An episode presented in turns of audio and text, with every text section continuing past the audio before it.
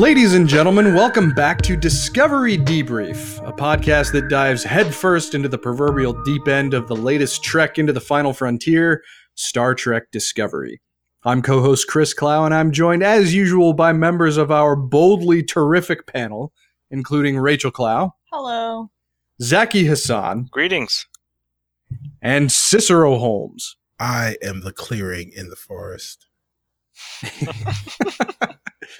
It's always a highlight. It's a every good pickup line right there. Discovery Thank you. Debrief. yes, that's, that's how I fi- that's how I got my partner. Uh, it was either that or your density has popped me to me.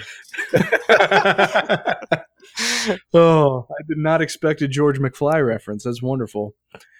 Well, while this past week's episode of our subject series may not necessarily have been as controversial or as shocking as the last one, this episode was certainly bringing the goods as far as entertainment value is concerned. It was an action showcase, it was a character study, and if nothing else, I think it's firmly placed the show in a position it hasn't been in for quite a while. Genuinely uncharted waters. In fact, I, after uh, the episode was finished, I turned and I said something to Rachel, and she said, "Oh, you have to repeat that on the show." So I'll just say it, I guess. I have no idea what's going to happen next on this show. Just Yeah. none whatsoever. that's that's the kind of waters that we're in right now. Uh, so it's pretty pretty interesting. So we definitely have a lot of things to talk about in our episode discussion. Of course, though, if you're here at Discovery Debrief, then you know that we start things off a little bit differently. We're going to ease into the episode discussion as usual. So, first things first, what's everyone been up to this past week? How have you guys been engaging with Star Trek since we last recorded, besides, of course, taking in the new episode of Discovery? Zaki, why don't you start us off? Uh, I have not been engaging with Star Trek. I haven't en- been engaging. I have been engaging with my bed when I have free time and sleeping. So I'm a little bit behind in my uh, air date order rewatch, but uh, that's okay because it gives me a chance to sort of uh, let let the latest discovery percolate inside my head. So No, that's interesting. Um, while you've been taking in the broadcast order rewatch and watching Discovery at the same time, do you find that Hmm. sometimes things can get pushed out one way or the other? Like, do you actually are you noticing maybe that having more time to just think of Discovery has been helpful? Are you able to to segment those pretty well?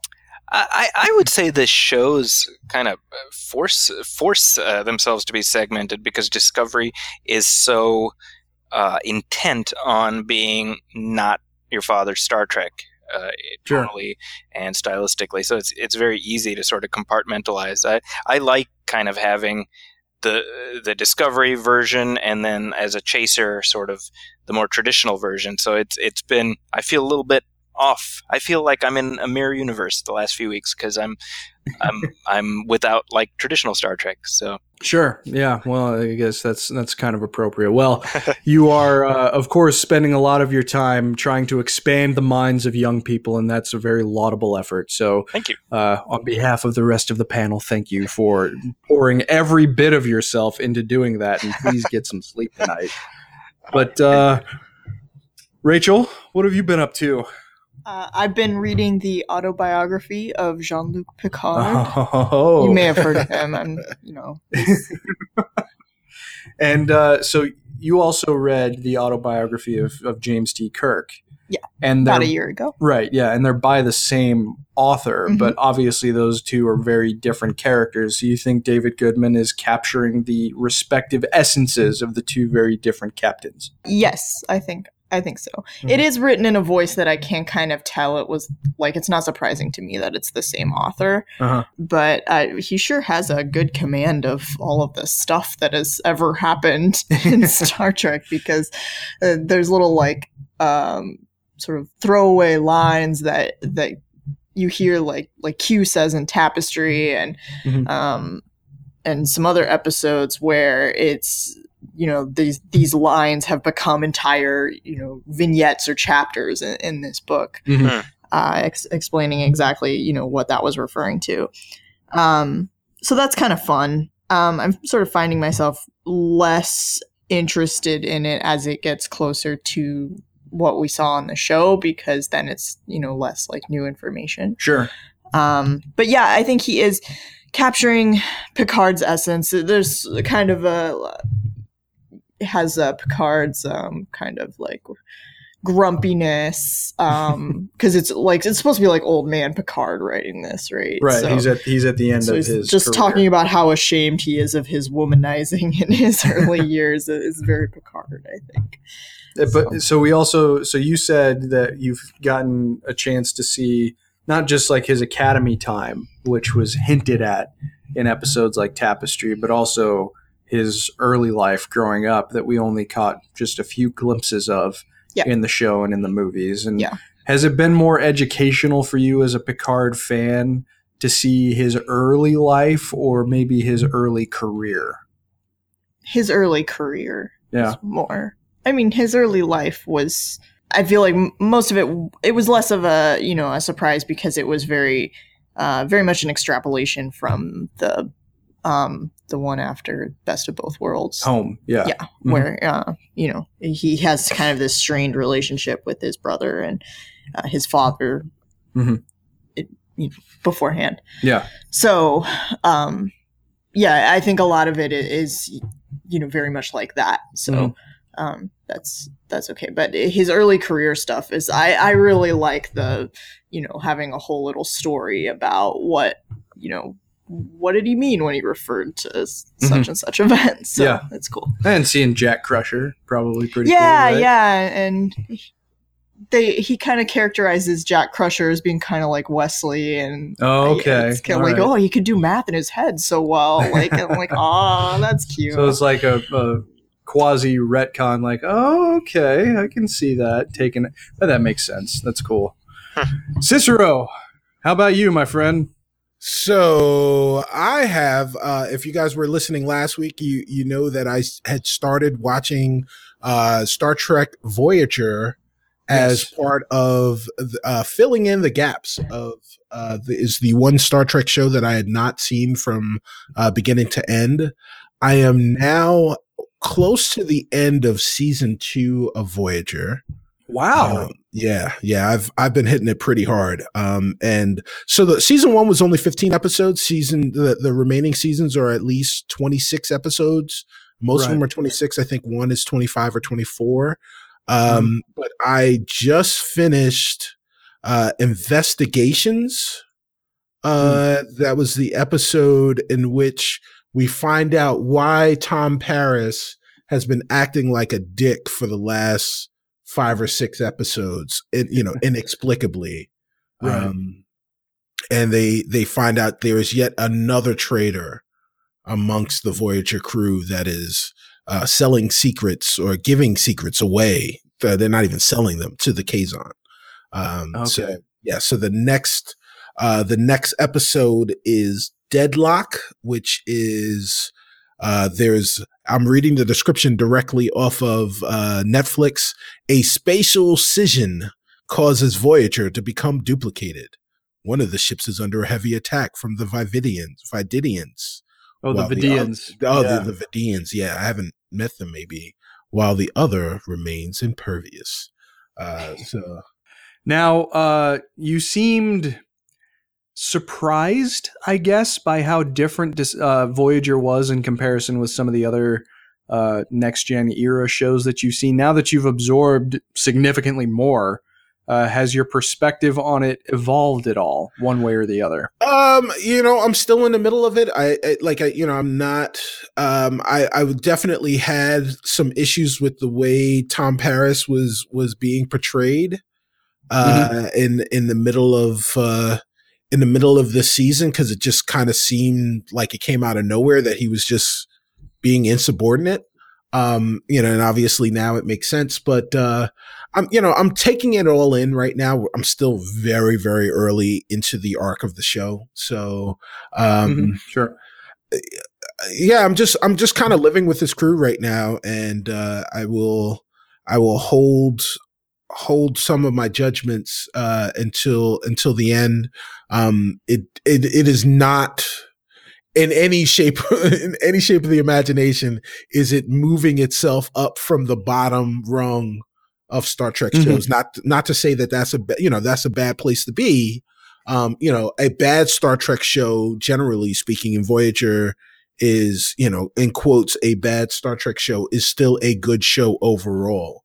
Um, a bad Star Trek episode is still Star Trek. Exactly, basically. Exactly. Yeah. And, and, so this, um, you know, the show is good. I'm in, I'm enjoying, I'm enjoying the, um, the interactions between the crew and, and, you know, what, what's going on. And, uh, well, you know, we'll see, we'll see where it goes from, you know, from there. Uh, and, uh, but it is not, it is not bumping Enterprise out of the, the second to last spot in in my in my head in my estimation. So deep Deep Space Nine is in no threat, not of, yet, uh, of being superseded. not not yet, not unless uh, these characters become uh, multi-dimensional. Um, and you know, everyone everyone still pretty much seems like uh, a one trick pony well, hey, you know, a lot can happen in five seasons. That is I'll correct. say that. And, and a lot does happen in five seasons. Interestingly enough, too, um, Robert Duncan McNeill, who plays Tom Paris on right. Star Trek Voyager, he originally, at least as far as I understand it, the character that he was going to play on Voyager was actually going to be Nicholas Locarno, who he also played on the fifth season episode of Star Trek The Next Generation, The First Duty. Oh, yeah. Uh, apparently they decided against it because they would have had to pay royalties to the writers of that episode in uh, order to ah. continue using uh, a character that was established on another one. But Paris and Locarno are very, very similar. And it's pretty uh, not just because they're played by the same guy, but it's kind of uh, kind of interesting, especially watching the first duty after the fact, after you're aware of Voyager and seeing all that stuff to uh, to take that in. But um, well, cool. Well, I'm glad that you're able to to jump into what was kind of a blind spot in your uh, your recollections of Star Trek, right. and you're filling that in at a rapid pace. I have to say, that's uh, that's something else, man. That's that's awesome, though. Yeah, I uh, hopefully hopefully by next week I will be uh, at the same point in season three. well, we'll uh, we we will definitely have to see exactly where you where you lie when we reconvene next week. Right on. But uh, as for me, uh, it's mostly been uh, I absorbed a couple of other episodes of the original series as I'm wont to do uh, when I'm just trying to kill time on a lunch break. But the biggest share of my Star Trek absorption, along with Rachel, was actually not particularly Star Trek related but it was informed by Star Trek because we watched a movie called Please Stand By, starring Dakota Fanning, Star Trek Into Darkness actress Alice Eve, and comedian Patton Oswalt, and also an awesome dog whose real name is Blaster.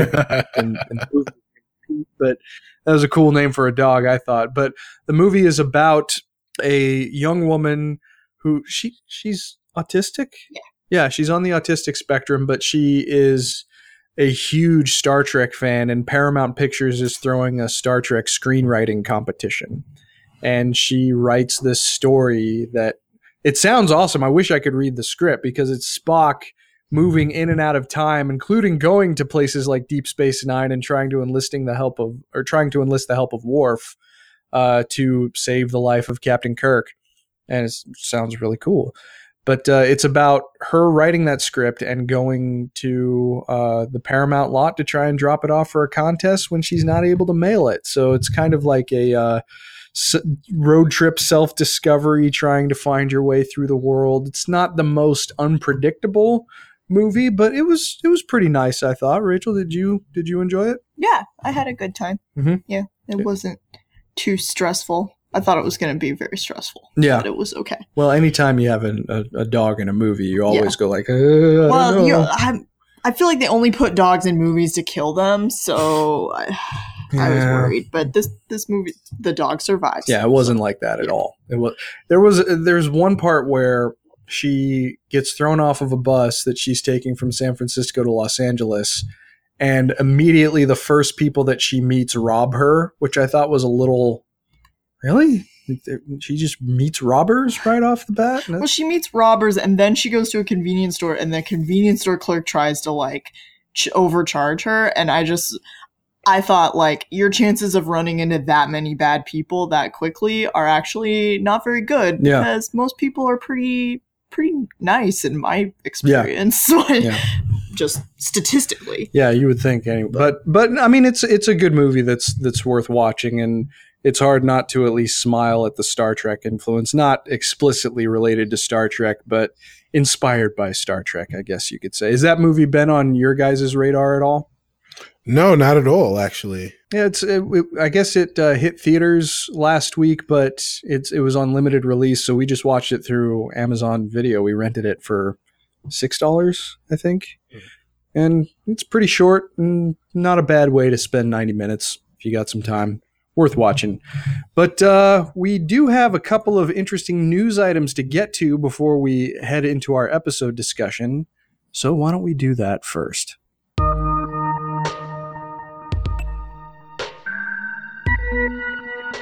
So, while this isn't directly related to current or past iterations of the Star Trek franchise, this item should at least bring a smile to the faces of a lot of Star Trek fans.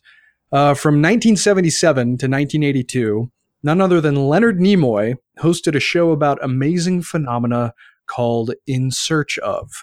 News has come down that the History Channel plans to revive the show, and the new host and executive producer will be none other than Zachary Quinto, who, of course, famously succeeded Nimoy as Spock in the current Kelvin timeline Star Trek movies. Did any of you guys watch In Search of when it was first on the air, or maybe did you pick it up on a rerun, Cicero? No, um, that was definitely that definitely missed my radar. Um, you know, and so uh, when it went off the air in what eighty two? Yeah, I was six, so yeah, so it was uh, it was definitely not something that even even the precociously inquisitive six year old version of me would have known existed. So. Sure, Zaki, you uh, you actually wanted to try and bring this to my attention before you saw that we were already going to talk about it. What what what's your impression of this news? Oh man, I love it. I yeah, I, I used to watch the show uh, when I was a kid. They showed it on TV in Saudi Arabia. Um, and yeah, I mean, it was just that was one of my first exposures to Leonard Nimoy uh, outside of Star Trek, and obviously, oh, it's Mr. Spock, mm-hmm. and he's talking about all these like crazy, unexplained things. So, uh, definitely an indelible part of my childhood. So, uh, I'm like, come on, the synchronicity of of Zachary Quinto uh, taking over uh, multiple Leonard Nimoy roles. I mean, come on. I, the only thing left is is I want uh, Quinto to play, you know, the amazing Paris on on Mission Impossible in a Mission Impossible movie. Oh uh, man, that that would be you know the only thing missing, I think. Yeah, and he needs to sing Bilbo Baggins, and yes, that's what he needs to do is sing sing Bilbo Baggins. we gotta we gotta take it all the way. Yeah, sing Bilbo Baggins, and then uh, be the uh, the uh, creator of the thing eh, on Fringe, whatever that thing. Oh, was. Gabriel Bell. Yeah, yes. he needs to play a younger version of Gabriel Bell. Yeah, that would be pretty cool.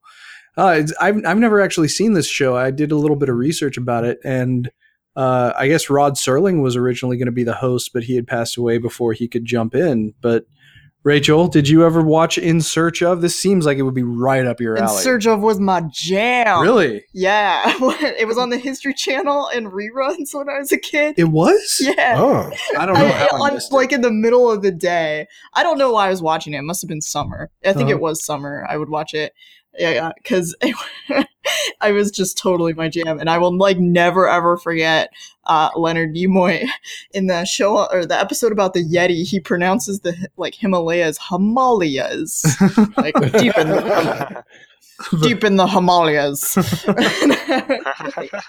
That's like Shatner pronouncing sabotage. Yeah. Everybody has sabotage. their own way of doing it. I don't say sabotage. You say sabotage.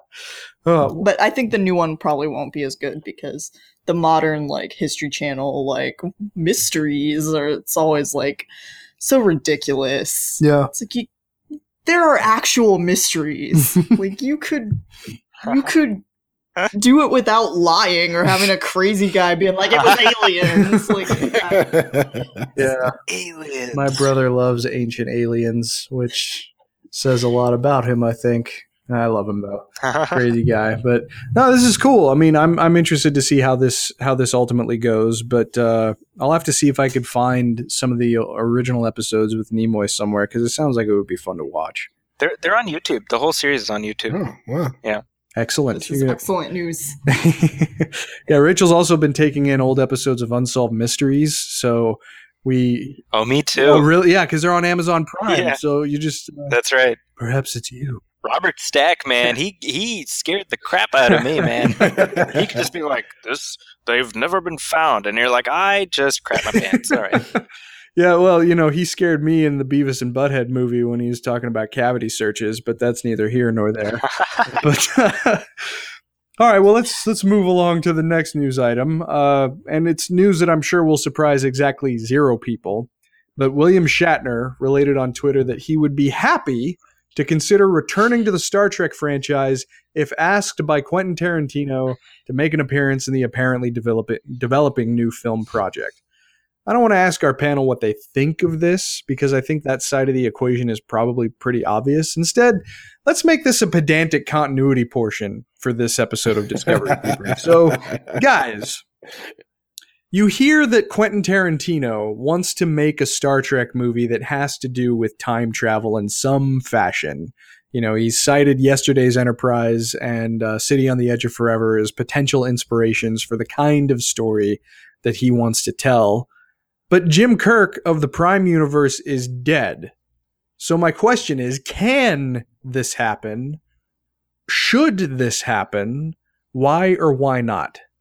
Zaki, why don't you start us off? Uh, no, no, cause there's my answer. and, and that is what we call this portion of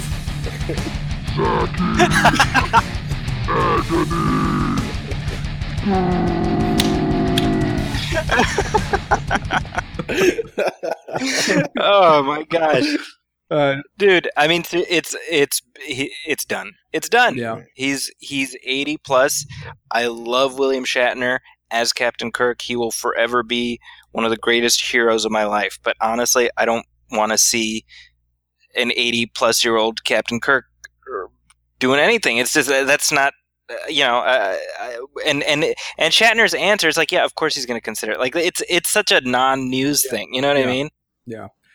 The only reason That's that I me. really brought it up is because a little dry on some news stuff this week. Kirk, considering what kind of show we are, it seemed like an obvious thing to bring up. But Cicero, do you have any thoughts on whether or not this can or should happen with Captain James T. Kirk? You know, I, I mean, I said it. I said it before. I'll say it again. What Zaki said. Um, yeah. look, I, of course, he'll forever be Captain Kirk. Uh, you know, when when he when he dies, you know, when when you know when that inevitability comes to comes to pass, we will of course tell him, uh, you know, to live long and prosper, and that he will uh, always and forever be our friend. Um, He's really not dead as long as we remember. exactly, and, and you know, but but as far as him, as far as me spending an upwards of 10 plus 12 15 dollars and you know along with popcorn and soda to see william shatner on the on the screen ham up some lines as captain kirk that's not what i want. That's uh, it's it's t- totally not what i want. Um Sure. you know it, it may be if if in some way shape or form discovery finds its way a hundred years into the future and we find a very you know a a uh, octogenarian uh admiral kirk before he dies in an episode i'd be fine with that.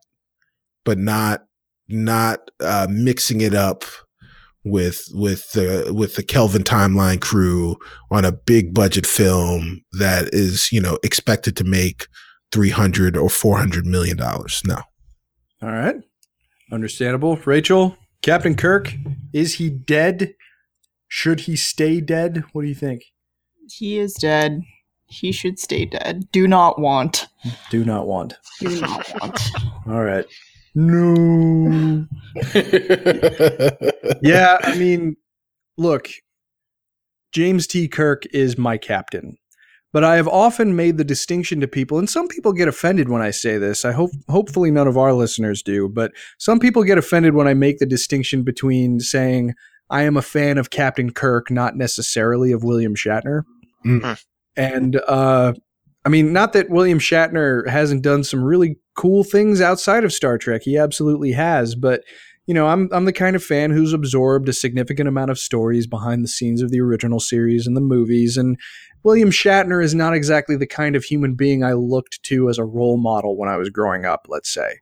So, the fact that yes, I was disappointed when they killed Captain Kirk in Star Trek Generations. I didn't think that that was a death that was befitting of my favorite captain in Star Trek. But the the time has passed, like Zaki has said, like all of you guys have said. The time has passed. We have a very capable current Captain Kirk who is doing a fantastic job with the material that he's given. And uh, if we have future adventures of Captain Kirk, I would almost be more. Uh, it would be more palatable to me if Chris Pine played older Prime Kirk than Mhm. William Shatner. Right. totally you know. agree, 100%. So, Yeah.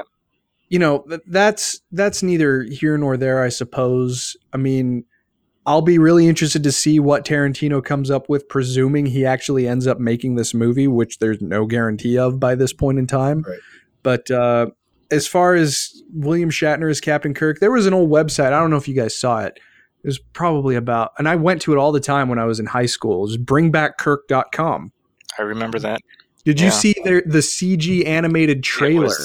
Was- yeah, I remember that. I mean, it was the most contrived, crazy, awesome thing. Oh, It's terrible. It, it was it, no, the, the quality of the CG was terrible, but for my brain, when I was 14 years old, watching that Yeah. thing, just made the gears turn. And you know, that's when the Judith and Garfield Reeves-Stevens Shatnerverse novels were coming out.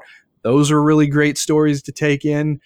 You know what's funny, Chris? That that trailer, it was the equivalent of like this Friends movie trailer Yes. that's gone that's gone viral. exactly. You know, it's it's like the sci-fi nerd equivalent of that, where they pulled all this audio and all this stuff, and then this really dicey CGI yeah. to make it work. I mean, I, I don't think I could really I remember give well. much time to it today, but I mean, at the time, there was a place for this 10 or 15 years ago. Today, Mm. the time has passed, and I think the time passed with Leonard Nimoy, frankly. yes. I would not want to see the return of Shatner as Kirk if he couldn't stand beside the original Spock. That's just. and and and McCoy. I mean, Yeah, I mean, and just yeah. to add to what you're saying, I mean, it's this is interesting because we're in this era now where we're having to say goodbye to the original iterations of of these characters. I, you know, I mean, obviously Han Solo uh, was at least for me that was Right. traumatic. Mhm. Sure. Um, uh, uh, and and I, I've said this before, like watching Han Solo die. Certainly, as an adult, I have never felt what I felt in my Mhm. chest uh, seeing that, and I realized a big part of that. And I remember watching Captain Kirk die, and I cried afterwards. I remember that. Um, but we're we're just we are getting older, and so these characters have to change in some way. And either that means we say goodbye to them because Han Solo cannot outlive Harrison Right. Ford. Yeah. Um, or they change into another actor, and that's these are these transitions that we're now experiencing. Right. It's very hard. Right. You know, and I think I think to some extent, uh, William Shatner, you know, in the back of his mind, I think this is just my like armchair psychology. I think he will always regret having agreed to kill off Kirk in Generations. Mm-hmm. Yep. And so, so we see that manifest in these novels, and in remember he he was almost going to come back for Enterprise and stuff, and it's like it's got to be just knowing what we know about William Shatner, the fact that Captain Kirk has outlasted him or transcended him, maybe that's a better mm-hmm. word. I, I think that that is a bitter Oh, yeah. pill for him. That's Oh, just yeah. me Oh yeah. extrapolating. Like like Leonard Nimoy was like good deal. Zach, go to town, have fun, and I don't think William Shatner was ever okay No. with it. You know where Lenny, Leonard Nimoy played a character Nate that was iconic. William Shatner ceased to exist once once Captain Kirk hit you know pop culture you know hit his pop culture zenith, and he is you know he Wow. will forever be that person in his eyes. Um, and if he could legal, Yes. if he could have legally changed name to Tiberius, would have.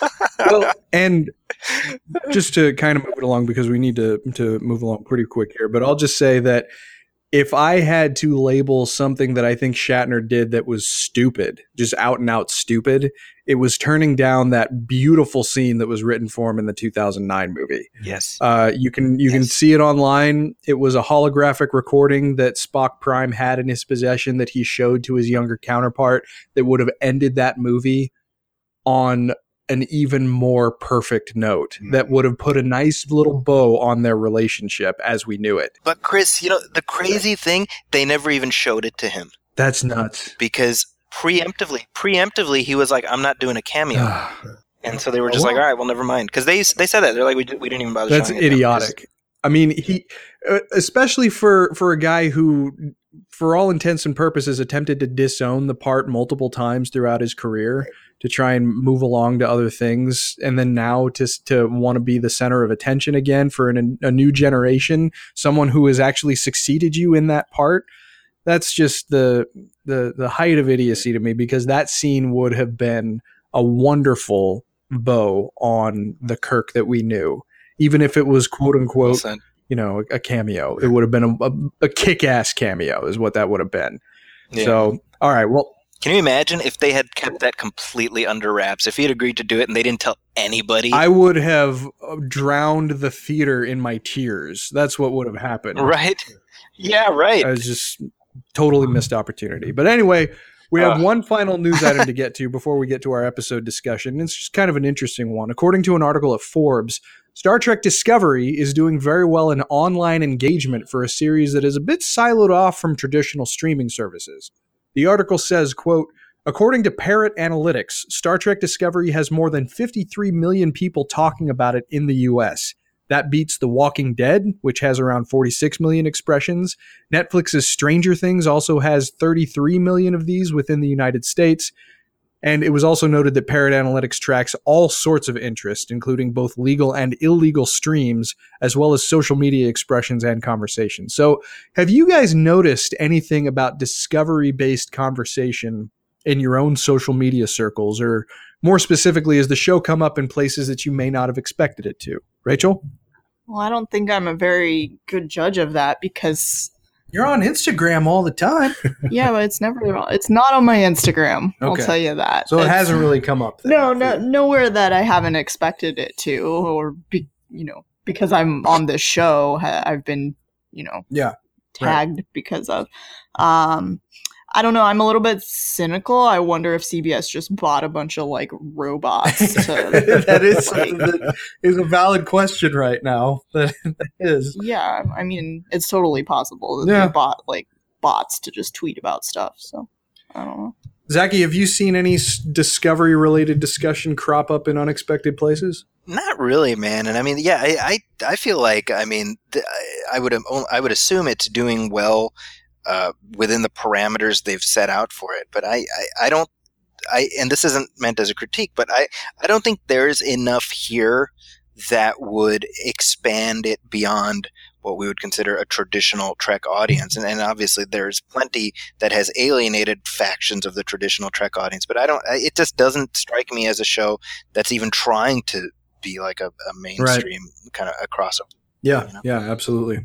Cicero, how about you? I, I think that they when they were when they were pitching this show and as they were writing this show, what they were trying to do was to take Star Trek, uh, take Star Trek the franchise and marry it with some of the best TV that's out there or some of the most talked about shows that are out there today, like The Walking Dead, uh, like Stranger Things, and more importantly, like Game of Thrones. Uh, and and I think in in in some respects they definitely succeeded in that, and I think we'll you know we'll get to that in the show. Um, Yeah. but uh, but I, I I haven't found anything. I haven't found myself surprised by uh, any uh, social media discovery talk because when I find the discovery talk is when I'm looking for discovery talk. So right. You know, like I haven't been on Twitter and seen that Discovery was trending at any particular moment in, in time, and it's generally because I'm not looking at Twitter when the show is on. Um, but Sure. but and you know there are a couple of water cooler moments around around my office where I, I talk about it, but again, it's with people who are watching the show, and it's not people that I wouldn't expect. So Yeah. Same here. Uh, I mean, this this news was a little surprising to me just because I have not seen this organically come up in any of my social media circles except when I was seeking it out, when I was seeking out a specific uh, Star Trek hashtag or Discovery hashtag or looking at Star Trek related Twitter accounts. So uh, I have not felt this, but we'll see what happens, especially when the entire season is available to stream. Because I kind of have a feeling that once the whole season is out, CBS might get a couple of people that jump into a free trial just to binge the entire thing in a couple of days. absolutely. And uh, I'll be interested to see if any of the engagement goes up as a result of that. But let's move along. So we have a pretty interesting episode to talk about. So we will now discuss Star Trek Discovery, episode 13 What's Past is Prologue.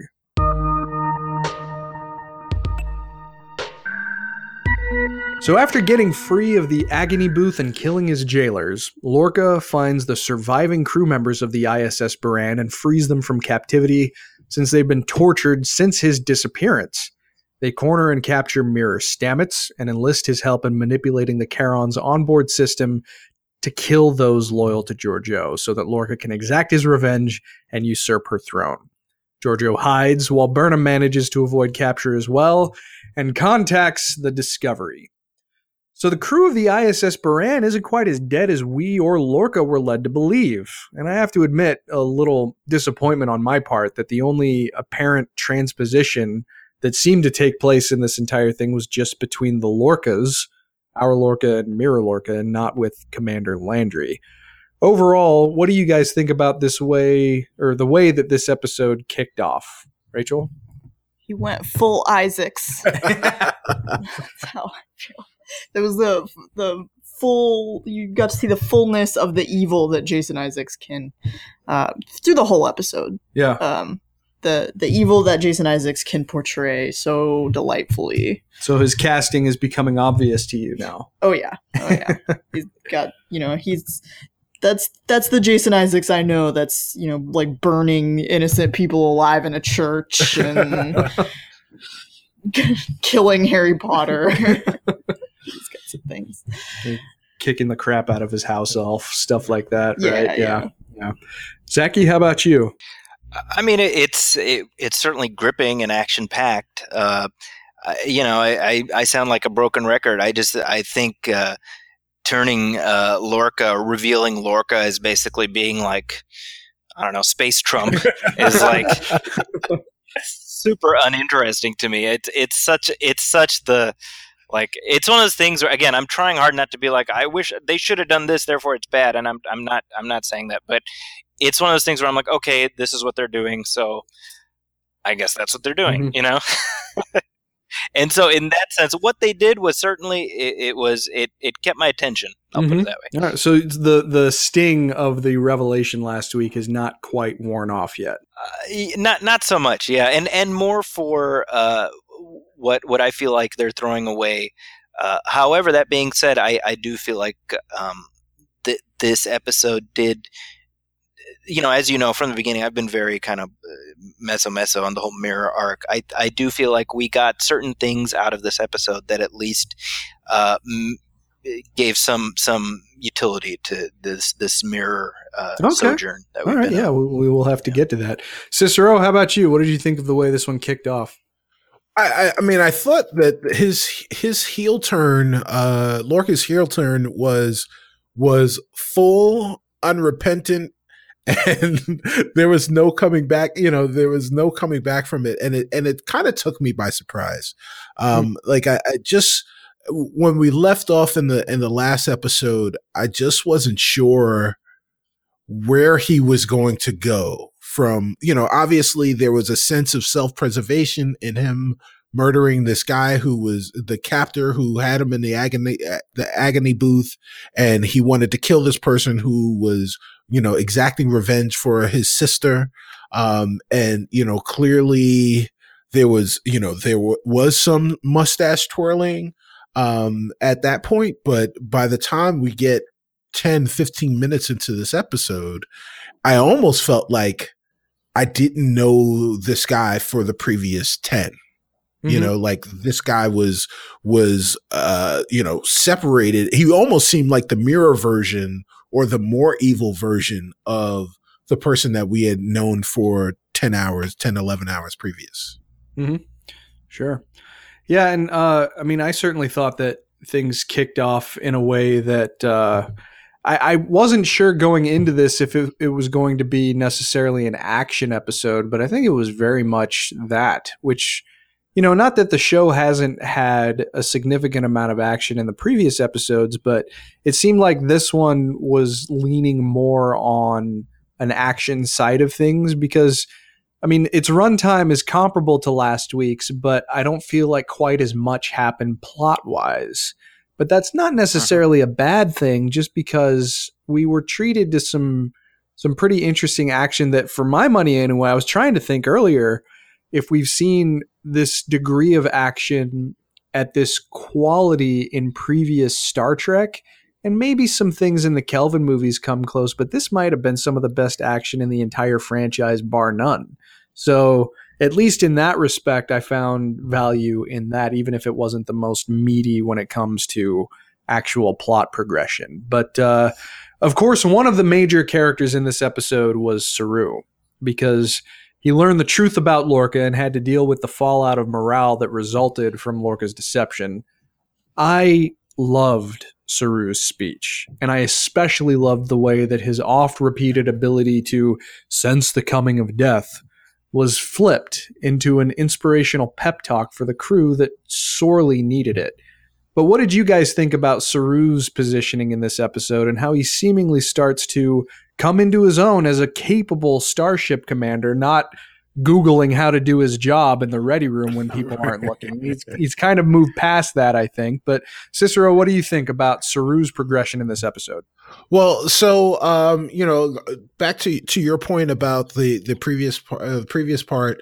Um, I love this episode. Like I, I like I completely fanboyed out for this entire episode. It reminded me of you know any Game of Thrones fans. It reminded me of the ninth episode of any Game of Thrones season Hmm. um, where it is it is just like you've spent all of this time building up to things and you're trying to figure out what happens and you think you've got a sense of what's going to happen and then this you know this all out just action packed episode happens where you know it's just everything that that you you you wanted to see ultimately that you didn't even know that you wanted happens and uh this thing with Saru eh, you know I I was I, like I was ready to jump into the crew and and you know give my all give my all for him because you've spent this entire season literally every episode with Saru and watching his maturation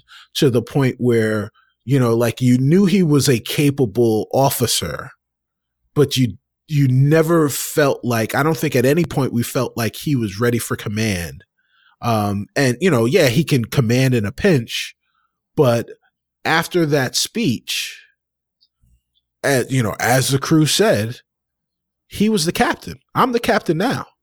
Yeah. And and and he and and you believe that. You believe that you know, not only was he ready for command, that he is going to command this crew and they are going to succeed. And everyone felt okay, including me, after listening to that speech. Yeah, what's the old psychological adage? Uh, anger is more useful than despair. He got maybe that's what he needed. He needed to get pissed, and uh, Lorca probably pissed him off. Yeah. So pretty pretty interesting stuff. Zaki, what did you think about the way that Saru developed in this episode? You know, I got to tell you, this is the episode where I liked Mhm. Saru. it happened finally. Yeah, uh, yeah. Because I mean, I, I I didn't dislike him. I was just like, he's just kind of there, and he did. He struck me as as Spacey, or right, right, I said that yeah. before, and and and that speech, yeah, it was effective. So all props to, Yes. to Doug Jones for really uh, making a meal out of that. And and yeah, I mean, I think what he said, where he says "Discovery's ours now," I mean, it's a great moment, right? And this this is our her maiden voyage. That's great, Yeah. you know.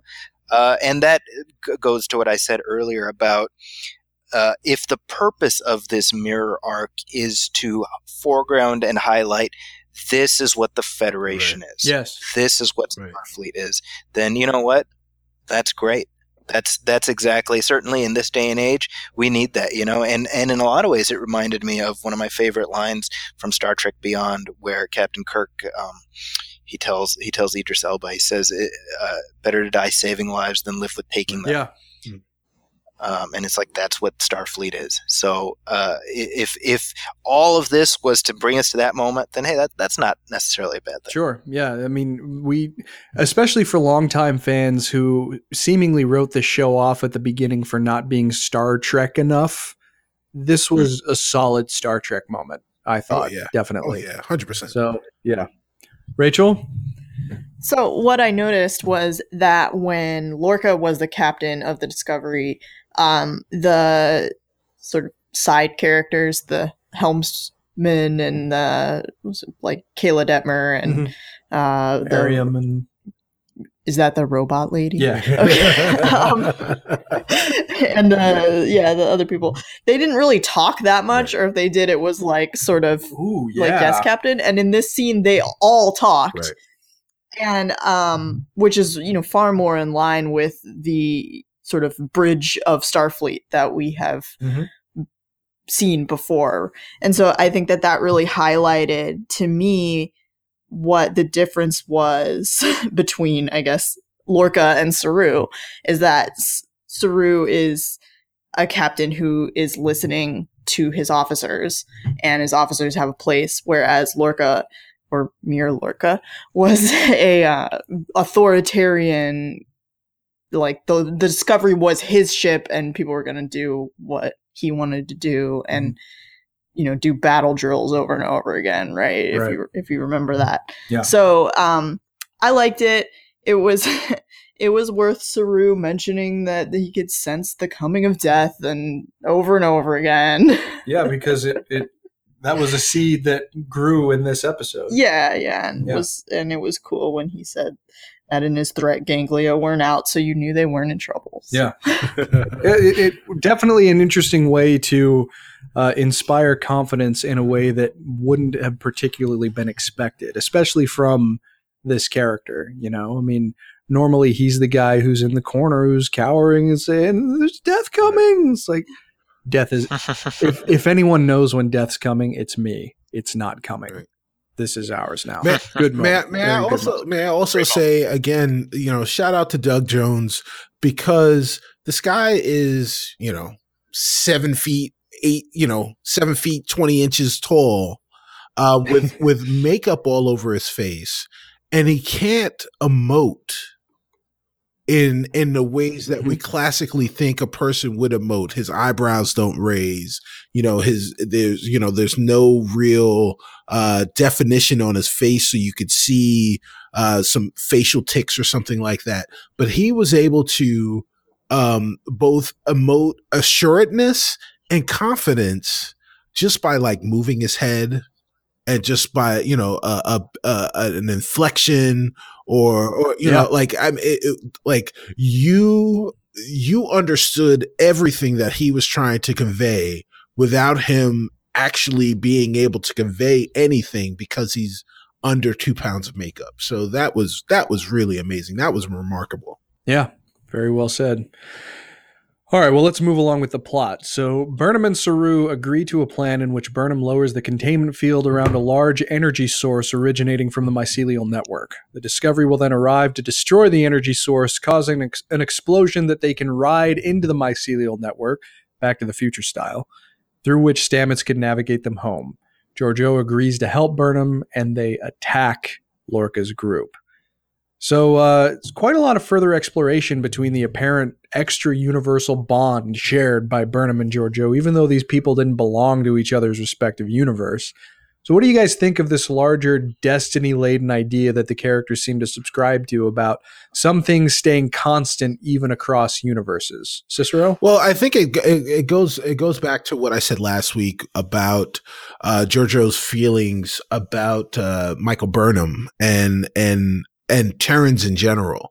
That uh, yeah, the the mirror universe versions of ourselves are are um, they're evil but but they're only they're only evil by you know this much um you know in in terms of in terms of there was you know there were certain things there were a couple of things that that that went the wrong way in their universe that created the Terran Empire as opposed to creating the Federation.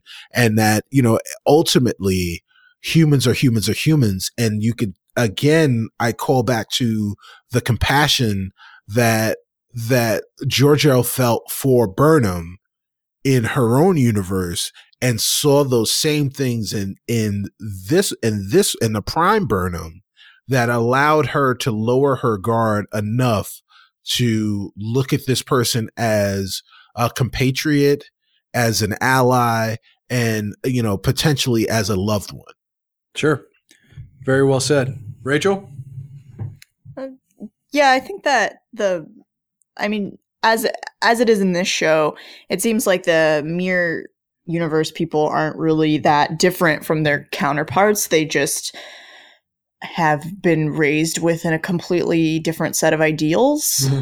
And so it makes sense to me that you could sort of form the same bonds with your mirror universe um with someone you loved in your universe in, mm-hmm. in a different universe. I mean, obviously like Burnham and uh, Captain Lorca had, you know, like a similar connection, and so it's it's not it's not really surprising to me that um, uh, Burnham and and Georgiou would be together. And you know what? I don't subscribe to Captain Lorca's crazy destiny theories. It's I think it's it's a parallel universe, so it's got to be parallel. Yeah, true. Zaki, how about you?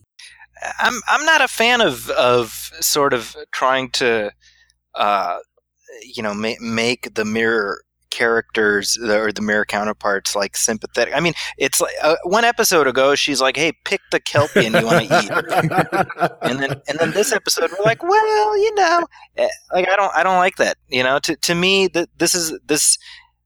I'm like talking. I'm like doubling back on myself now, but it's like uh, to me, the the mirror concept, it's like high camp, and you spend 50 minutes of it, it 50 minutes in it, and then you come back and you're like, man, that was a crazy place. The longer you spend in the mirror universe, the less sense it makes. So I think the discovery approach, which is sort of trying to I don't know what's the word like play it so straight down the middle like it it's all it, it calls attention to sort of the the absurdity of the mm-hmm. concept. Mm-hmm. Yeah and and I'm I'm like you can't you can't have it both ways. You can't be the feared emperor like two episodes ago and then be like, "Oh, but I need to hug you and save you." Like, no, no, no. She's she is bad. Yeah. Because she didn't get to be the emperor by secretly being nice. Mm-hmm. Yeah. Uh, right. I mean, you would think so. That, uh, you know, so so like this is what I mean. Like like when I, when I look at this and I'm like, what's more interesting to me is you have this this this civil war where think about it you have a you have a character like Lorca who maybe in mirror universe terms is like kinder and more compassionate and that's why he's against the empire. But in our universe he's this nasty guy and we're like what's his problem right, right. like the, to, you see yeah, what i'm saying? Right like that to me in narrative terms like if you're gonna do a swerve that's interesting because here we're like i'm sitting here i'm like wait a minute why are we sympathizing with the emperor she's bad mm-hmm. the, sh- the show the show specifically told us she's bad because why have that scene with the kelpiens except to show like she's nasty it's disgusting well and i don't want to jump too far ahead but uh, that that's where my misgivings come into play about the way that this episode ended because you yeah. know you very much know that the emperor is not a good person. I think Michael is projecting, which yes. is probably meant to emphasize a character weakness on her part that she can't necessarily separate the two very different people. But uh, you know, we'll have to wait seven days or So I so I I kind of want to disagree with what Zaki said, if that's okay. Hit me. All right. So so. I, I like I think that uh you know one of the things that we got to see in this version of the mirror universe, which is again I think is is a thing that we need to understand is is we've got a, a new crew of writers who are fans of of of the of the fiction that is Star Trek putting their own spin on this, you know, tried and true uh uh you know character f- for lack of a better Mhm. term in in with the mirror universe and i think that they uh, you know star trek is is nothing if not a sign of the times in which they're in and i think that Hmm. what they were able to do with this mirror universe was was say that in the course of human events things could go just slightly awry and this is where we could wind up as a result um, you know, versus, you know, uh, the, we could have the Terran Empire or we could have the Federation and not, and, and really honestly, they're, they're not that far removed. And I think that, you know, one of the things that like I, I sat back and I was trying to figure out what, what was Lorca, Mira Lorca's, uh, uh, goal in trying to become the emperor. Why did he want to become the emperor? And part of the reason that he wanted to become the emperor was because he felt like the emperor, the, the current emperor, Emperor Jojo, was too lenient on alien races. That while she was eating Kelpiens as a delicacy, um, she was also open to having alien races uh, run markets and and have positions of prominence within the Terran Empire. And Lorca w- w- wanted no parts of that. And you know, all all aliens are subservient. All aliens should be in bondage. All aliens should be in chains. And and and you know, Georgiou was okay with with some aliens for you know for whatever reason, and and they could have delved deeper into that or they could have explored those things uh you know a, a little bit more engrossly but then we would have been there for another episode or two um so i i think that there was a, a portion of it based on their version of of the mirror you know the mirror universe that kind of made sense with how Georgiou played things based on the other Hmm. characters around her All right. Well, some Yeah. Diverging perspectives, but both equally valid, I think. Uh, Starfleet talk there, Chris. No, no one's opinion is equal. Ah, right? Isn't that what he said? Yeah, no. Yes. I, I I'm, I'm not exactly a believer in the Terran Empire, I guess. But uh, well, so I and I briefly touched on it in the uh, in in the discussion, or uh, not in the discussion, in the summary. But there was a big fight between you know Burnham, Georgiou, and Lorca, Landry, and the rest of Lorca's followers. And I alluded to it earlier, but this might have been the best fight in Star Trek. Maybe. I mean, I'm trying to think of, of something that that is better even in some of the best, most meritorious examples of the franchise.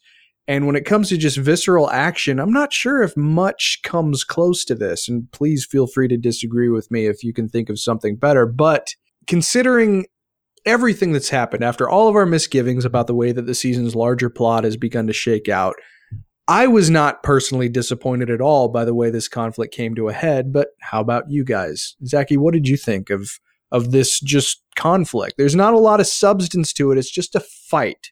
And what did you think of the way that it was played out?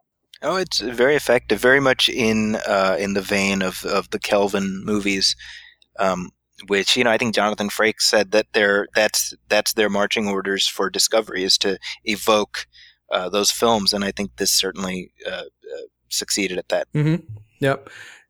I mean, that kick, she kicked him in the face straight up. That was out of Crouching Tiger. Of course, it makes sense, right? But holy hell, that was that was crazy. Cicero, what did you think of this fight?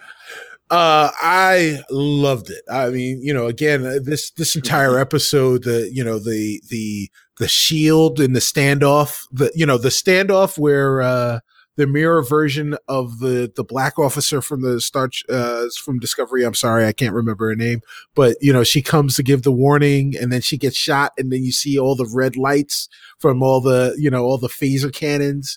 Um, that was crazy. This fight was just amazing, and the only thing that I think even comes close to this is Sulu's fight on top of the the the satellite or whatever when they were doing the halo drop onto Vulcan. Oh, the drill. Yeah, the drill. The drill on on on Vulcan. Like that was the only thing in all of the years of Star Trek that even comes close to how dramatic and and how well choreographed this fight was. Um, the interesting thing for me was so I watched the show. I watched it Sunday twice. Um, that's how much I really enjoyed it. I watched it wow. twice on Sunday and then watched it again with my partner a couple of days later. And she took the time. She was quiet throughout the entire episode. And then during the fight, she looked at me and she goes, this fight is kind of corny and and I was kind of taken aback by the fact that she said that based on like are we watching the same thing like are you you know and and and clearly she has maybe she wasn't in the right mind mindset when she was watching it I'm not sure but I feel like she's kind of checked out from the cerebral nature of this show um mm-hmm. and and this fight didn't bring her back in. Um, so, so, you know, like as, as true fans of, of, of the universe, we were like, wow, this is amazing. And as someone who isn't, who, who is maybe felt like, you know, they're getting way too heady. They're deep in the weeds with all of this crazy stuff that's happening in the mirror universe and all this other stuff. I think she's kind of checked out. Um, mm-hmm. so it was, that was, that was one of my biggest takeaways from uh, that fight in particular. Interesting. well, we'll see what happens next week. Right. Rachel, the fight. It was good. I mean, I don't have a super elaborate ranking system for fight scenes like, Why not? everyone else seems to.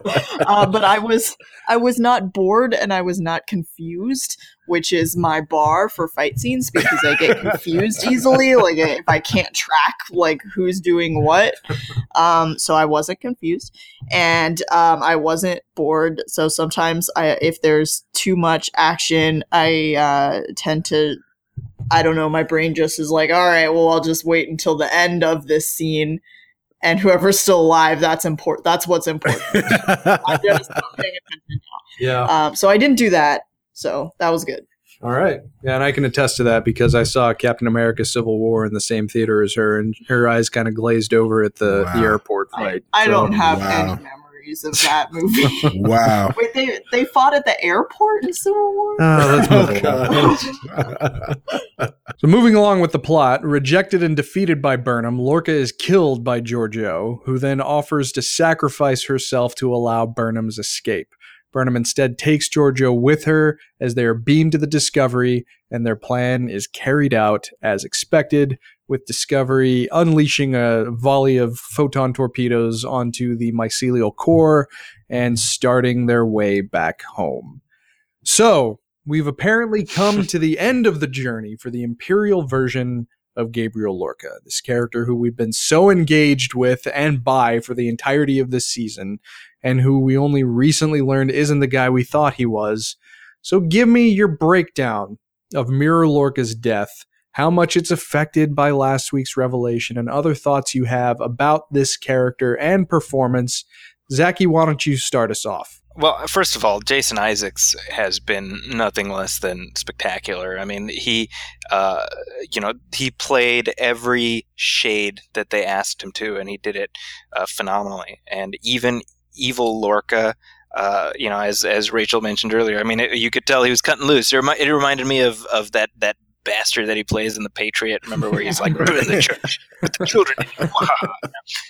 uh, but eh, but he's good at that, and it's funny because I definitely feel like his uh, death scene is meant to like star star circle circle underline underline. He's you know it it, it reminds me of like I, I I was talking about Han Solo earlier.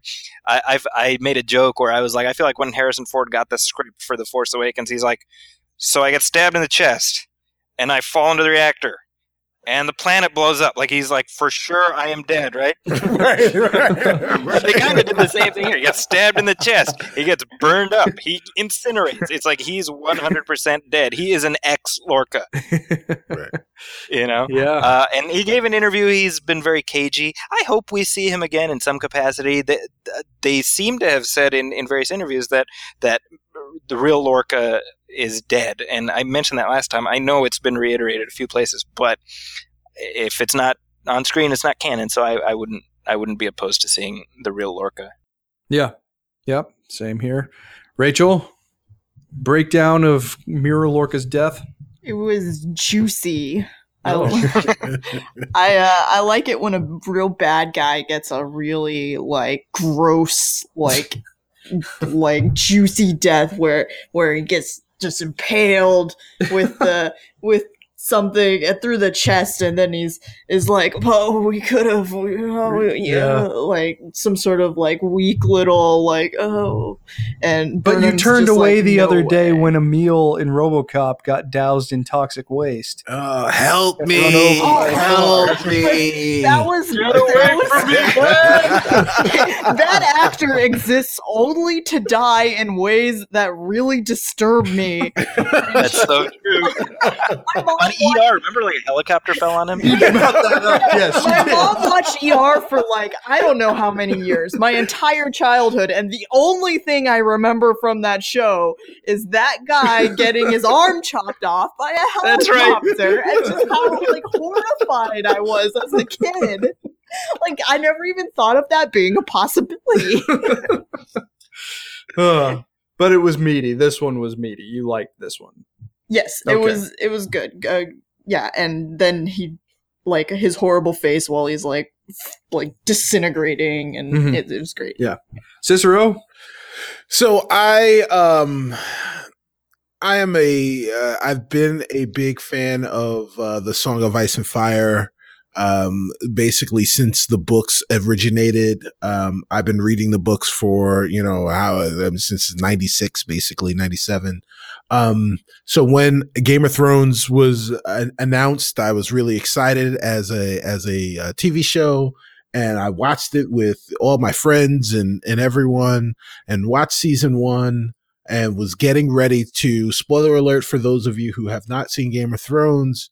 Um, you know, when that big scene happens in the first season of Game of Thrones, and you're like, you know, here's here's our our protagonist, here's our guy, da da da da, and he dies. Um, and you know, when this happened, I you know, I kind of smelled it coming, but I was like, oh shit, it it really happened and I was like, damn it, they Game of Thrones me. Like, like Hmm. I really Nice. felt like this was like this show could not exist without Gabriel Lorca because Mhm. he was just like he was he just occupied so much of the space and I loved him for it. Um, you know, just last week I was like, you know, you can't get rid of Mirror Lorca. The show wouldn't exist as as it is without him.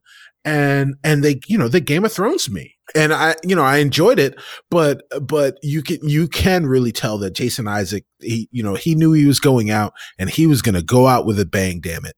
And, you know, when he got stabbed through the chest, he like he rolled out all the hams because he, you know, he he curled up his hands as he was reaching outstretched to Michael Burnham, and you know, He went full Shatner. yeah, he did. He went he went full Shatner. You should never go full Shatner, but he did it. He went full Shatner. We could have done it together. And then and you know and then fell over. And i'm like okay well maybe he's not really dead. And then they pushed him over into the mycelial into the mycelial core. And he burned up. I'm like okay he's gone for good. And he will never return. And and i was like okay if you're if you're going to kill off this character that i love earn it. And they did. And they and they mm-hmm. they absolutely did. So, uh, you know, kudos to them. And also kudos to Michael Burnham for that moment before he died, where she's holding the, bl- the phaser at him and she says to him, if you had asked us, we would have brought you here. We Yeah. are Star, you know, we are Starfleet. I am Starfleet. That is who I am. Um, you know, we would have brought you back. And that's all he had to do was ask. And, you know, he, he's not about that life. He's about that mycelial network life now. Fatal mistake on his part. All right, so the crew makes it out of the mirror universe, but they're also bringing some of the mirror universe home with them. So, what do you guys make of the Emperor being aboard Discovery as they make their way home? Are you happy that we get to see more of her? Annoyed that the mirror universe hasn't been fully left behind, or something else entirely? Zaki? I am done, done, done with the mirror universe. Michael should have left her there to to get shot to pieces, and we never see it. I, ugh, I'm I'm I'm irked. I gotta say, I'm irked here, folks. Oh, I, I will say this though. I do like how the show brought back the great Trek trope of if we tech the tech and we tech the tech with the tech, this might work. That's Stamets and Tilly. I don't know what the hell they said. I don't think the writers know what they said either because the science advisor just filled all that stuff in, you know? I mean, I'm pretty sure like the equivalent is, you know, 1.21 gigawatts into the flux Yes. capacitor. That's Yes. pretty much the basic All you need to know. framework of what Like, happened. the mycelial network is not a real thing. Well, so right, yeah. Whatever. but hey, you know. all right. Cicero, what do you think about uh, Georgiou sticking on board the Discovery as we head into next week? Well, uh, you know, I take a I take an existential kind of uh, view of all of these things because it has to have a purpose beyond beyond uh, Burnham's admiration and and you know, quite frankly, love for um for uh, Philippa Georgiou, wh- whether it's the prime version or the mirror version. This one is alive. She's got to help her um, and you know, in and the fact that this woman was being selfless in in in essentially sacrificing herself so that so that Burnham could get away. Um, uh, clearly, we see that there is a purpose for her being there because when they do return uh, to the Prime Universe, things are not the way that they left them. So, No. uh, yeah, No, no, so.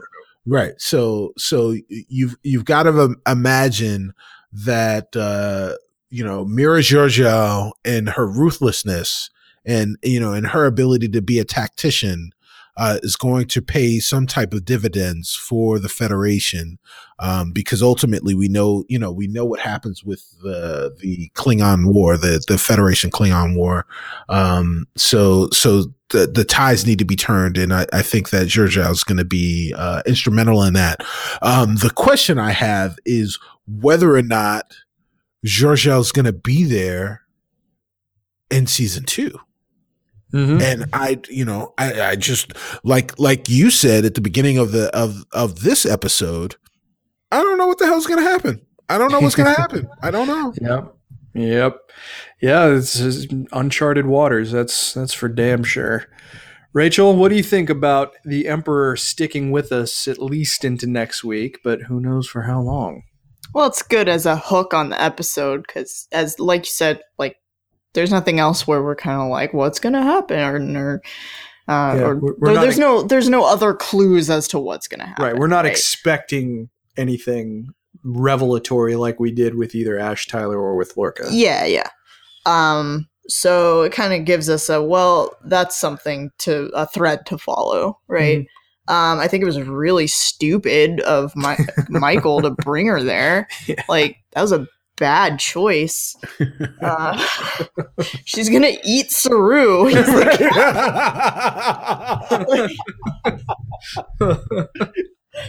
um, yeah, it's um, it'll be interesting. Yeah. Yeah.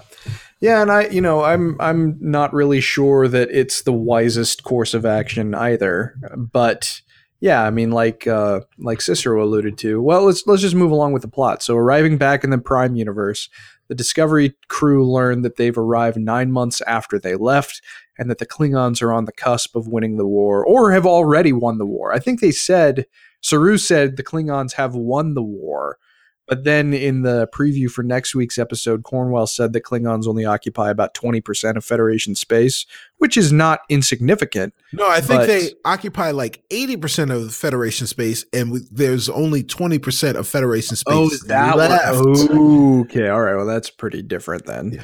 Uh, but either way, I mean, that's conceivably where the Emperor is going to come in handy, right? I mean, she spent an entire lifetime conquering peoples, and she conquered Kronos uh, in in her own universe, so she probably knows a fair amount of potentially helpful information when it comes to fighting Klingons.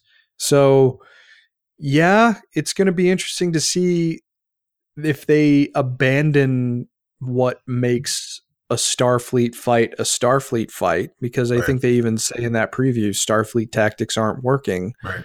Are you sure you want this person's tactics? I mean, she didn't exactly become the emperor of the Terran Empire probably by being a Starfleet kind of tactical leader. So, yeah, I mean, I'm not, uh, I'm not particularly, uh, uh, happy's not the right word. I guess I'm just worried about how things are are ultimately going to shake out. But it, I mean, I can't deny that it's an interesting prospect. But you know, I think similarly to Zaki, I was kind of hoping that the Mirror Universe story would be over by now, uh, but it's not quite yet. But we'll see how things go. I mean, saving judgment until the end of next week's episode. But final thoughts as we prepare to see next week's penultimate episode. So we're now home but the Federation is obviously on the defensive against the Klingon Empire in a losing effort, and Discovery is without the battle hardened certitude of at least a Gabriel Lorca. So, how intrigued or uninterested are we in seeing how the final two episodes end up winding things down? Especially, you know, considering that we know that the captain that we know isn't uh, part of the crew anymore. Rachel, what do you think?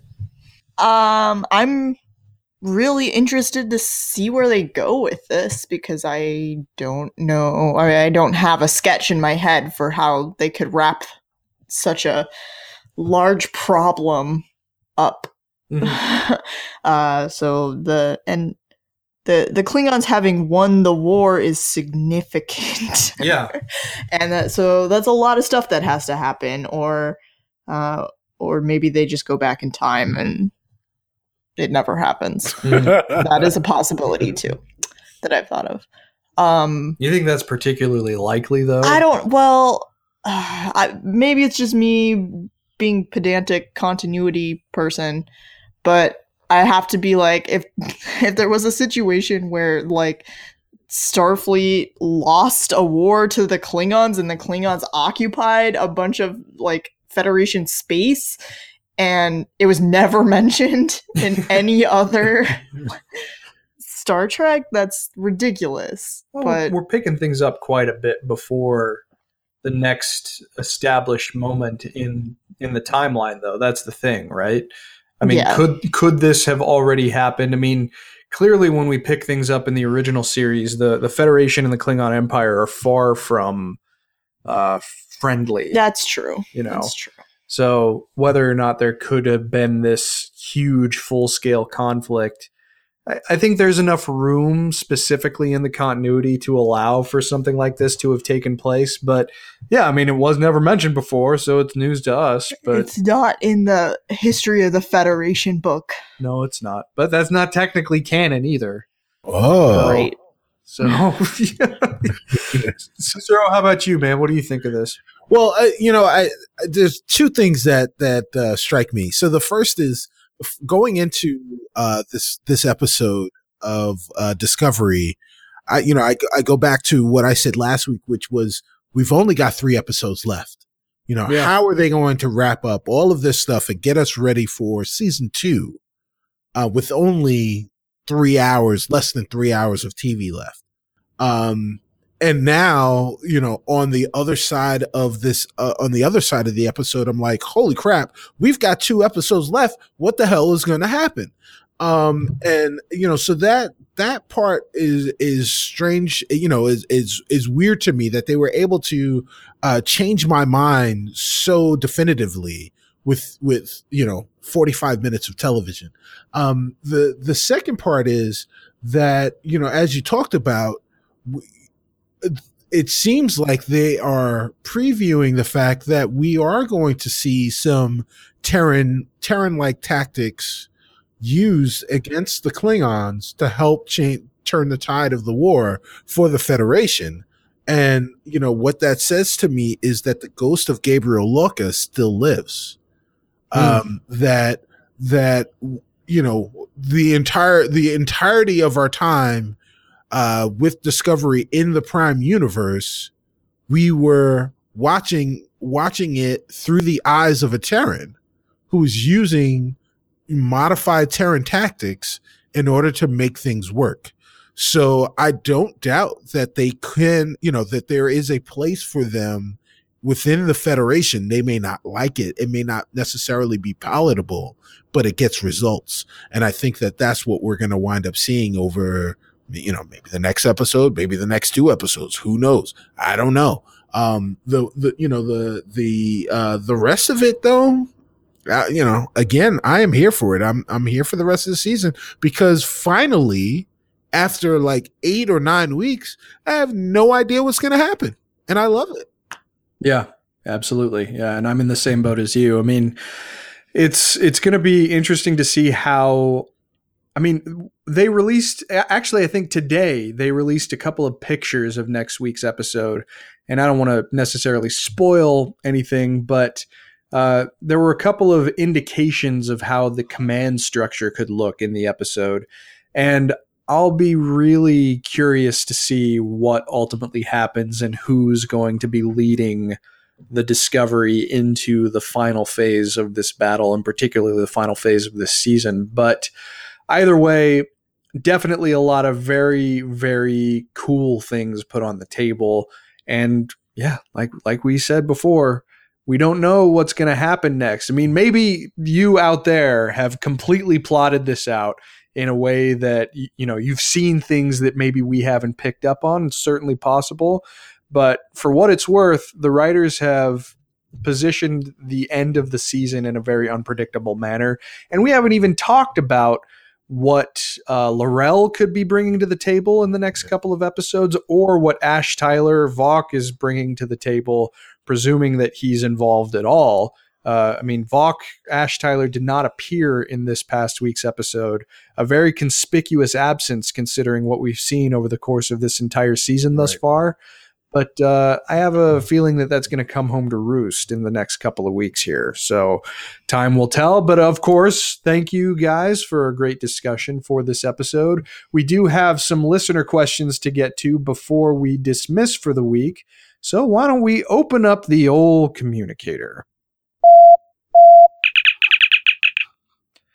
So why don't we do this? Uh, well, why don't we each take a question? So the first one is from Aaron Henley. After the results of this episode, did Discovery shoot themselves in the foot by getting rid of one of the most interesting captains in Star Trek?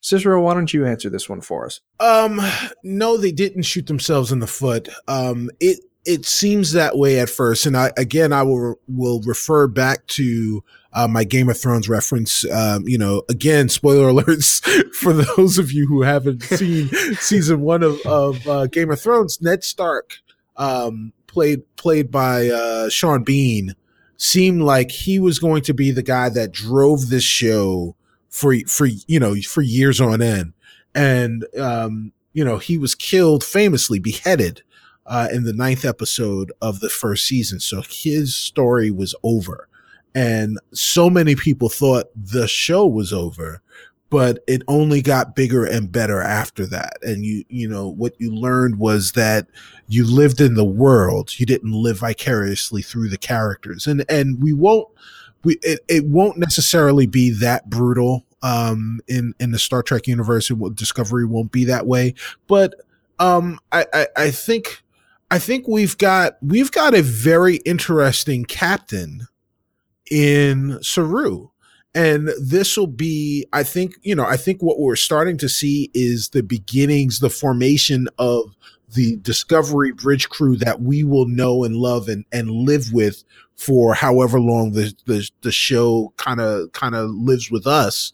Um this is the first time that we've had a non-human captain and I think that that is something to be explored. And and I think that uh, if if his speech is any indication that Doug Jones is up to the task of allowing us to live vicariously through the the eyes of someone who wasn't born on Earth to captain a, a starship. Yeah, that's really well said. And I, Cicero, I don't know how far you've gotten in uh, the story of Star Trek Online, or at least the first part of the story in Star Trek Online. Right. But one of the, one of the things that I thought was really interesting as you get later on in the story, uh, you know, obviously it takes place in the early uh, 2400s, right. so the 20, 25th century. Right. So the Enterprise F has launched by the time you get uh, to it's I think it's about three quarters of the way through the stories you actually interact with the Enterprise F, and the captain of the Enterprise F is an Andorian, and I thought that that oh, that's a really cool idea. You know, we haven't actually seen uh, an alien captain, particularly of the Enterprise, in a, a Star Trek TV show or movie. So yeah, I mean, if if Saru ends up earning a promotion to captain, and he's the one who ends up I mean, I'm pretty sure that Michael will still be the main character, right. as she should right. be. But um, you know, if Saru does become captain of Discovery, that's a pretty cool possibility that I would be all in for. Absolutely. Rachel, do you have any thoughts on this? Um, Saru is one of the most interesting Star Trek captains. yeah, right. Yeah, sure. All right. Well, fair enough. So, the next question from Lily Booth, and I'll take this one. Where is Prime Lorca, dead or lost? Lily, I'm subscribing to Lost. I don't think that Prime Lorca is dead. First of all, we haven't met him, but we've met a vision of him. That's too cre- it's too fertile of creative ground to just throw that away if we learn that like in the next couple of weeks that prime lorca has been killed in fact like it's actually codified in an episode and it becomes continuity i will be supremely disappointed because i think that there's a significant amount of potential to actually learning about the quote unquote real gabriel lorca. And you know rachel and i have uh, already pre-ordered star trek discovery drastic measures which is the next tie-in novel that comes out on February the 6th that takes place 10 years before the battle at the binary oh, stars wow. that focuses on pre-captain Georgiou and Lorca, Prime Lorca, a guy that we've never met before. I'm really excited to read that book so that I can learn about Prime Lorca. So I really don't think that they're going to say that Prime Lorca is dead. Uh, it's just there's there's too much there. I really don't think that Jason Isaacs would be unwilling to come back and portray the quote unquote real Lorca. I, I just think that they would be, you know, prematurely shooting themselves in the foot if they establish that Prime Lorca is already gone before we have a chance to see him. You guys have any thoughts on that? He is D E D dead. Uh, he's definitely tied up in a box like Mad Eye. uh, yeah, I think I think Jason enough. Isaacs well, is is uh, given his due uh, to Star Trek, and I think he's done. All right. Well, we we will see. We will see. Time will tell, as in all things. But uh, the next question, which I'll throw to Rachel from Daniel Began, what landed on Tilly's shoulder? A, a spore particle. It was there for aesthetic effect to watch the spores go You don't think forever. there's any significance to that? Why does there have to be significance to everything? Because they specifically showed it. Can't things be just beautiful? Like bye bye spores. Of course they can, but this is a television series. Nothing in is the year two K eighteen. All right, so you Uh, don't think that it was anything? Uh, it was a spirit orb. it was a spirit orb. Yeah. Now we're getting into Breath of the Wild territory. No, no, like uh, like when people take pictures and they see orbs in them and they're ghosts. Oh, that's what it was. It was Lorca's ghost. It went into Tilly, and now she's possessed by Mirror Lorca. So, uh. so Mirror Lorca is alive in Tilly. She is now Tilly Yes. wise. Is that is that what you wanted? I, I just want to know what you actually think. I. That's the only thing I can think I mean, of. Chris, I don't know. She did. She did say it was just there for effect. That you were you were incredulous.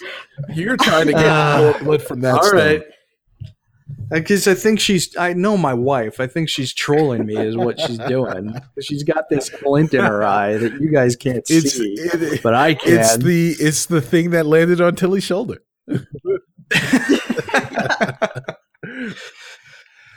All right. Well, the final Wait, wait, question Before, before I just from- want to say, I know what it is that's on Tilly's shoulder. She she was she, she was impregnated by the by the spores, Oh God. and she will give birth to the new the new spore forest.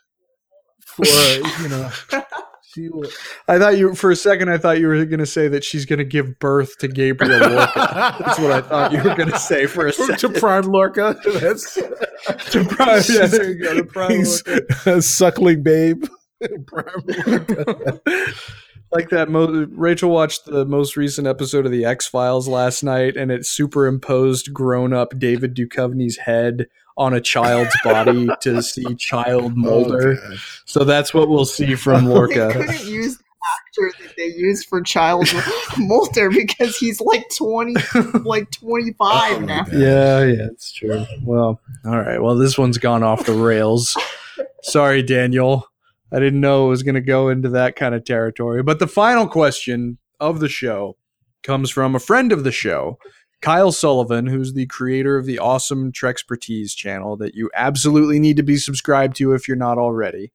And he asks, I'd like to know about the power vacuum and how that might affect the reforms Imperial Spock will bring to the table. So we can all kind of chime in on this, but I'll chime in first just because this is the most I mean, it's certainly a very, very interesting question. And, you know, it's got me thinking about the the what we know of the continuity of the mirror universe, because it jumps basically from what we've seen here in Discovery to Mirror Mirror. That's the next established point in the timeline. And yeah, that probably does have some kind of an effect on the reforms that Captain Kirk uh, tried to instill in Spock to bring to the world, you know, make it stick about uh, not killing the Halkans and try to reform the Empire into something that presumably more closely resembles the Federation. Obviously, we know that that has disastrous consequences for the human race, but yeah, I mean it's a it's a really really interesting question from a from a canonical perspective because you would think that maybe the the destabilization of the throne or of the imperial throne will maybe make it easier for Spock to recharacterize the empire. That would be my guess. It's coming from a boring political science perspective, but if I had to to try and actually make a guess, then that would that would be it. The, the destabilization caused by the removal of Emperor Georgiou might actually make things easier for Spock in trying to bring reforms to the Empire. But that's a total guess out of left field because we know nothing about who the Emperor is by the time TOS rolls around. So, kind of a meandering answer. I'm sorry, but do you guys have any perspective on this? Uh, Ten years seems like a long time in Terran time. Yeah. I feel like they could probably kill a lot of people, um, do a lot of bloodbaths in that time. So um, maybe, but equally maybe not. Cicero? Yeah, I mean, it it, it kind of feels like, um, you know, because we you know we didn't really talk about it in the episode, but you know the the the Charon gets destroyed. Um, anyone with any type of leadership aspirations that we knew of is now dead. Uh, presumably, Right. um, you know, we we never explicitly see that the Charon is destroyed, but we, you know, we kind of figure that. Um, and you know, there are a lot of people that are, uh, um, fr- you know, uh, allies to Lorca and in on other worlds, but uh, yeah, I mean, there's a hell of a power vacuum there, and and you know, so we could probably there probably will be a somewhat of a some kind of civil war, and and then there will be an emperor, but that emperor at that point, uh, in in their career, ten years into the future, probably didn't doesn't have a lot of time under their belt to uh to kind of solidify their their position. So I think that it gives a lot of, uh, you know, gives a lot of flexibility to Mirror Spock to go in and kind of change the tenets of of what the uh, what the Terran Empire is, and of course, uh, if someone finds information from the Defiant uh, that the Emperor Emperor Georgiou was was hiding away, uh, could also you know like knowledge of the Federation can can be uh, a, a dangerous ally in in changing what the Terran Empire is. Yeah, and you know, this episode of Discovery kind of points out something pretty interesting because Lorca tries to tell Michael that the Federation is nothing more than a failed social experiment. And Right. in Mirror Mirror, Kirk basically tells Spock, Your empire is illogical because it cannot endure. The basic foundation of what makes the Terran Empire is not something that that shares traits with truly prosperous societies. It's built on backstabbing, it's built on, you know, assassination in order to advance in rank. That's that's not the basis of a truly beneficial society. It's just a basis of maintaining terror and power. And uh, and that's one of the things that I love about the original Mirror Mirror episode is that Kirk directly challenges that Spock, who, from what we understand, especially coming off of these Discovery episodes, is a rarity, an alien actually serving in the hierarchy of the Terran Empire. Uh, Right. That it's illogical for him to to have any part of it. So he even says, you know, be the captain of this enterprise. Find a reason for sparing the Halkans. Find a way to make it stick, and you can change the present. It's like one Spock says one man can't summon the future, and Kirk says, but one man can change the present. If Spock is able to relieve uh, Mirror Kirk of his command and actually become the captain of the Enterprise, the ISS Enterprise, then maybe that will put him in a better position to actually start to affect the changes in the Terran Empire.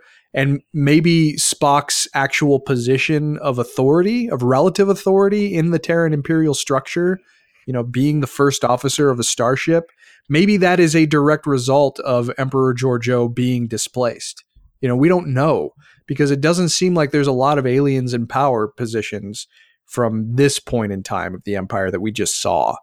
So Right. there's a lot of really interesting continuity questions that arises from that that statement that you made, Kyle. Of course, you make us think on this show as you do every time you make an episode of Trekspertise. So thank you to Kyle for chiming in and thanks everybody for sending their questions. But I think that's going to do it for episode 15 of Discovery Debrief. We hope you enjoyed the show. And if you did, please like and follow us on our social media channels.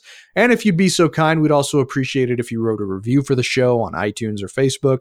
It only takes a minute and we'll be happy to read your review on the air when it's posted. If you have any questions, you can follow the show on Twitter at DSC Debrief, where you can also find all of our individual Twitter handles. And feel free to send us questions through Twitter, our Facebook like page, or by emailing us directly at hailingfrequencies at discoverydebrief.com.